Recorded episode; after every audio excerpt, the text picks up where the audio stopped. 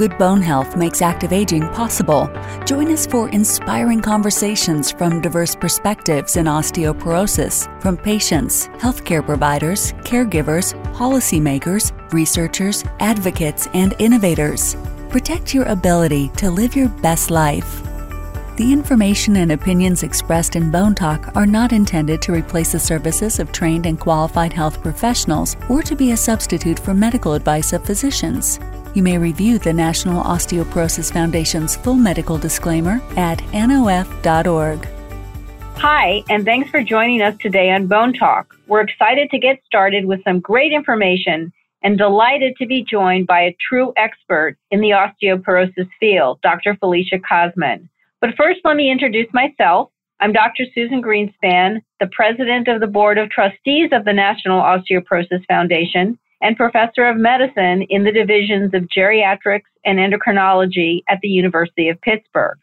Our guest today, Dr. Felicia Cosman, is an osteoporosis specialist, endocrinologist, clinical scientist, and professor of medicine Columbia University, and co editor in chief of the Journal of Osteoporosis International. The Osteoporosis International is an international multidisciplinary publication that provides a forum for communication and exchange of current research related to the diagnosis, prevention, treatment, and management of osteoporosis and other metabolic bone diseases.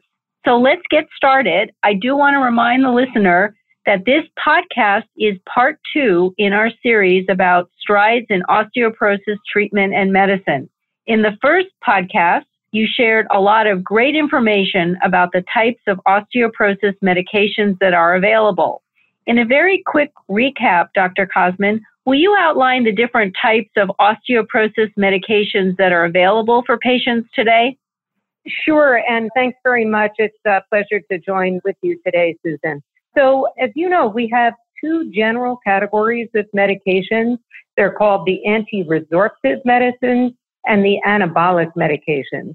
The anti-resorptive medications include estrogens, raloxifene, bisphosphonate medicines, and those are alendronate, risedronate, ibandronate, and zoledronic acid, and we have denosumab.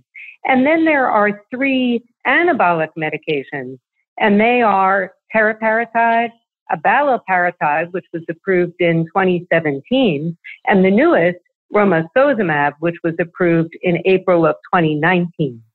So, what is the difference between an anabolic and an anti-resorptive medicine?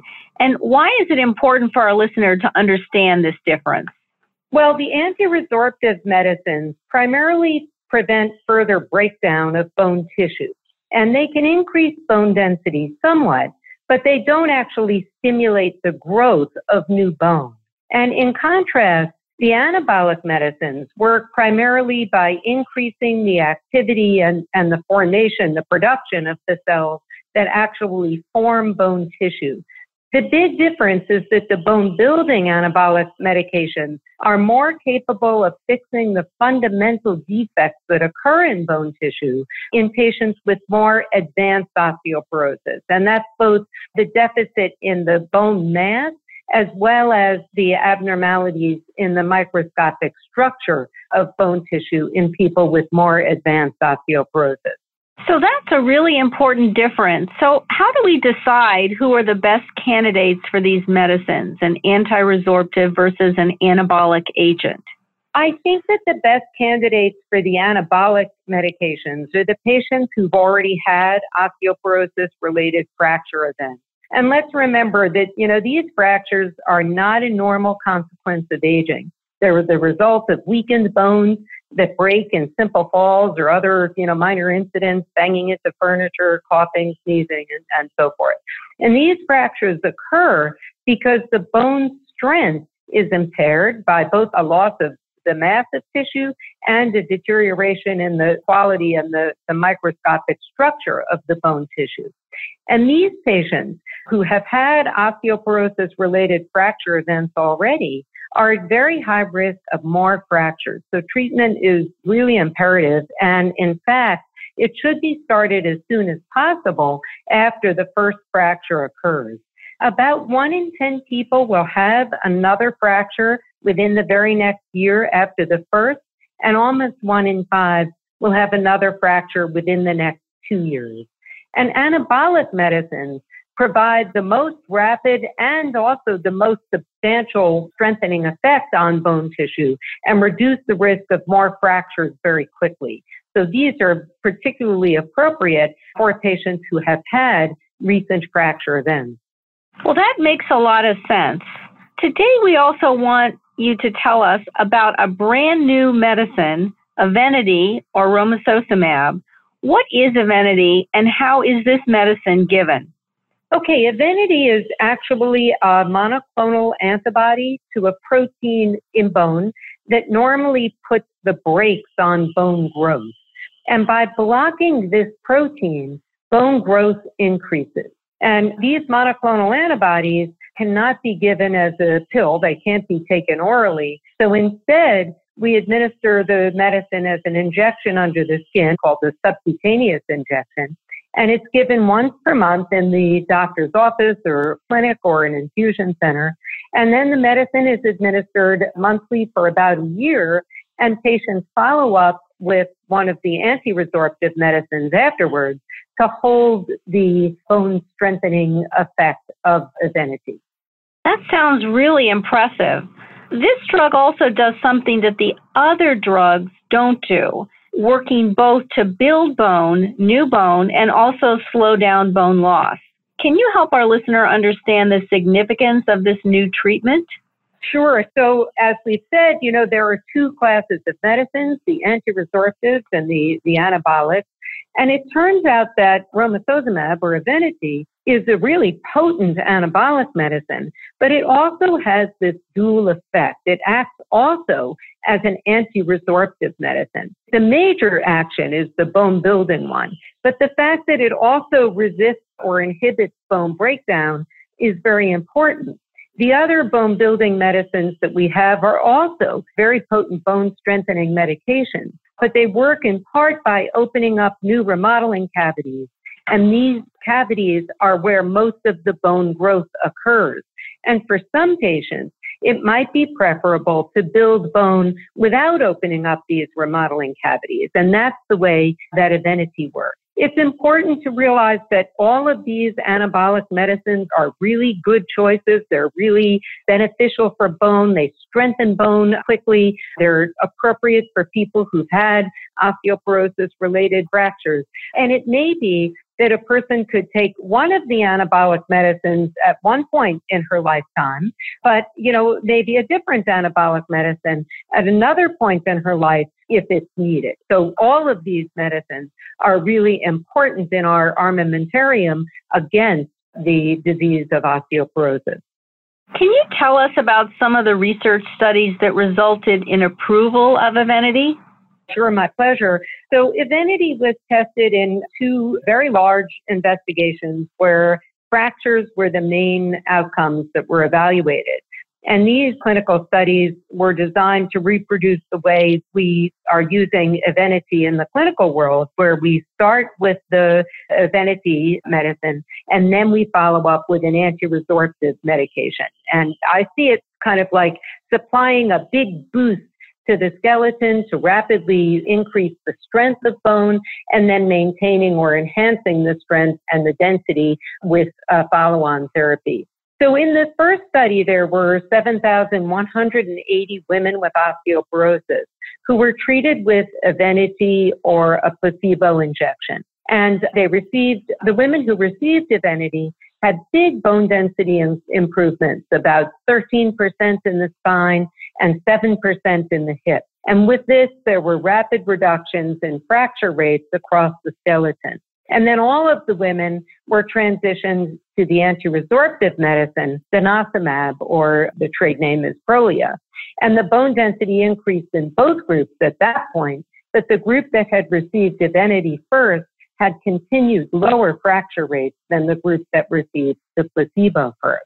And then the next big study was called the ARCH study, and that was in over 4,090 women. And all of these women had osteoporosis related fractures to start with. So this was a particularly high risk group of women. And these are the, the kinds of women we're really, you know, targeting for use of Evenity in, in clinics and they were treated with either Evenity or a standard anti-resorptive osteoporosis medicine, in this case, alendronate, for one year. And then after the year, the women who received Evenity first transitioned to alendronate, and the women who started with alendronate continued it. And the bone density changes at one year were more than twice as large in the Evenity group compared to the alendronate group in both the spine and hip. And fractures were significantly lower over the course of the whole trial in all the sites, the spine, the hip, all non-vertebral fractures, all clinical fractures.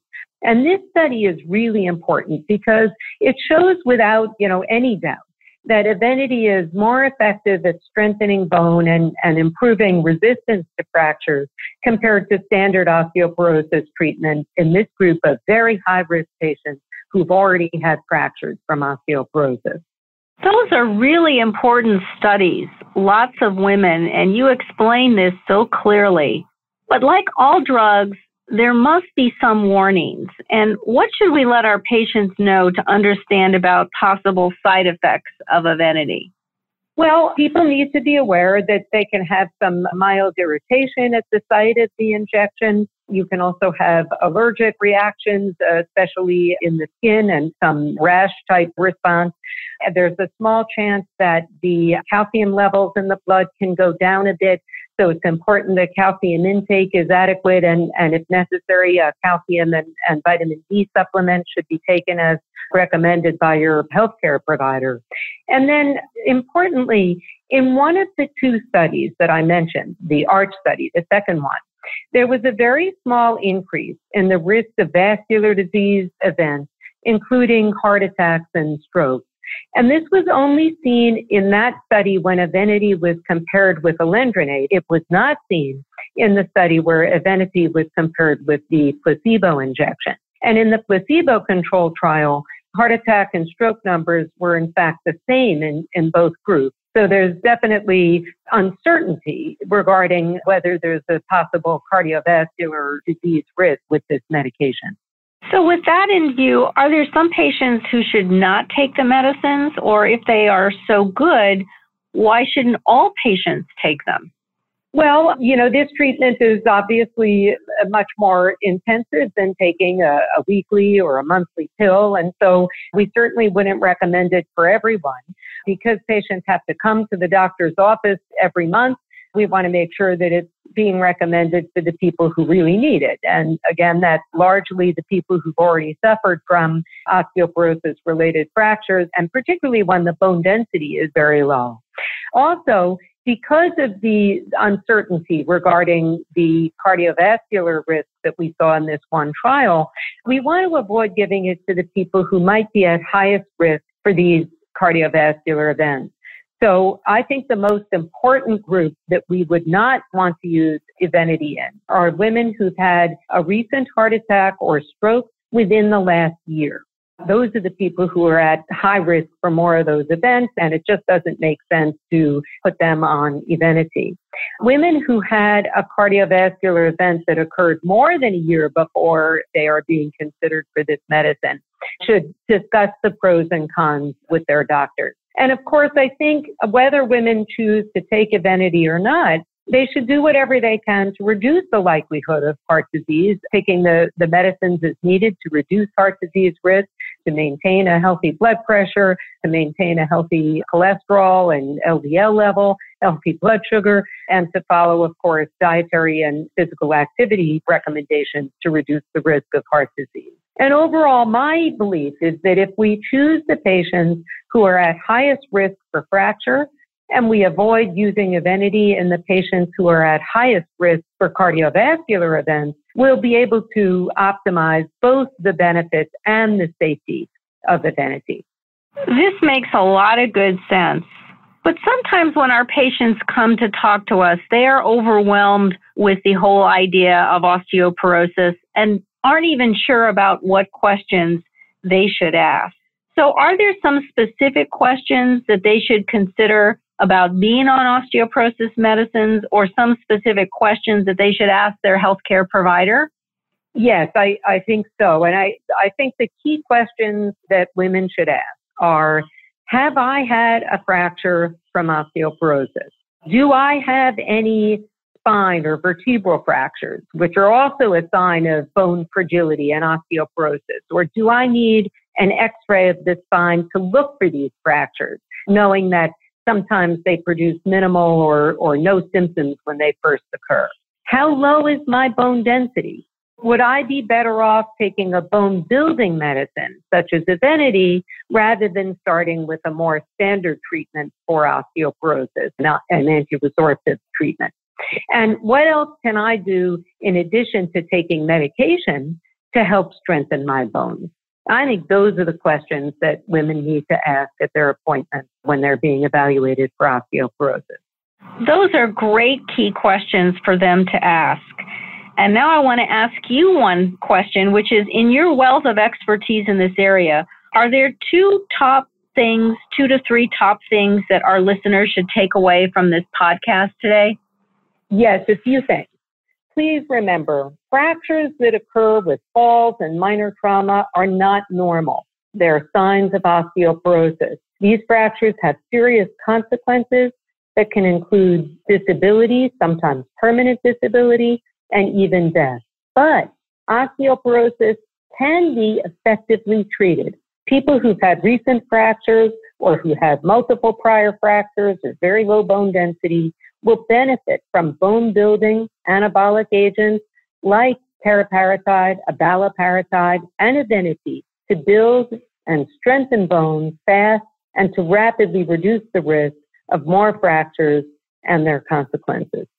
Dr. Cosman, thank you so much for sharing your expertise today and giving us all this positive, terrific information. You've certainly helped our listener understand more about osteoporosis, medication options, and the questions to ask their healthcare provider. As you leave the podcast today, we encourage you to get additional information and most importantly, to act. There is a wealth of resources on the National Osteoporosis Foundation website at nof.org.